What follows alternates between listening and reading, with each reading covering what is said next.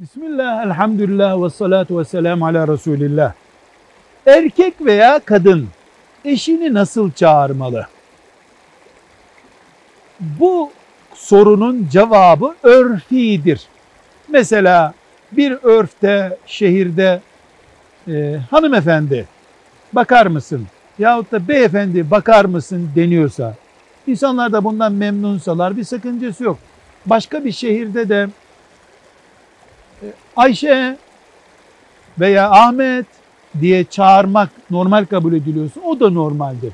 Başka bir yerde hanım diye hitap ediliyorsa ve kadın da bey diye hitap ediyorsa eski örfümüzde olduğu gibi bunda da bir sıkıntı yok.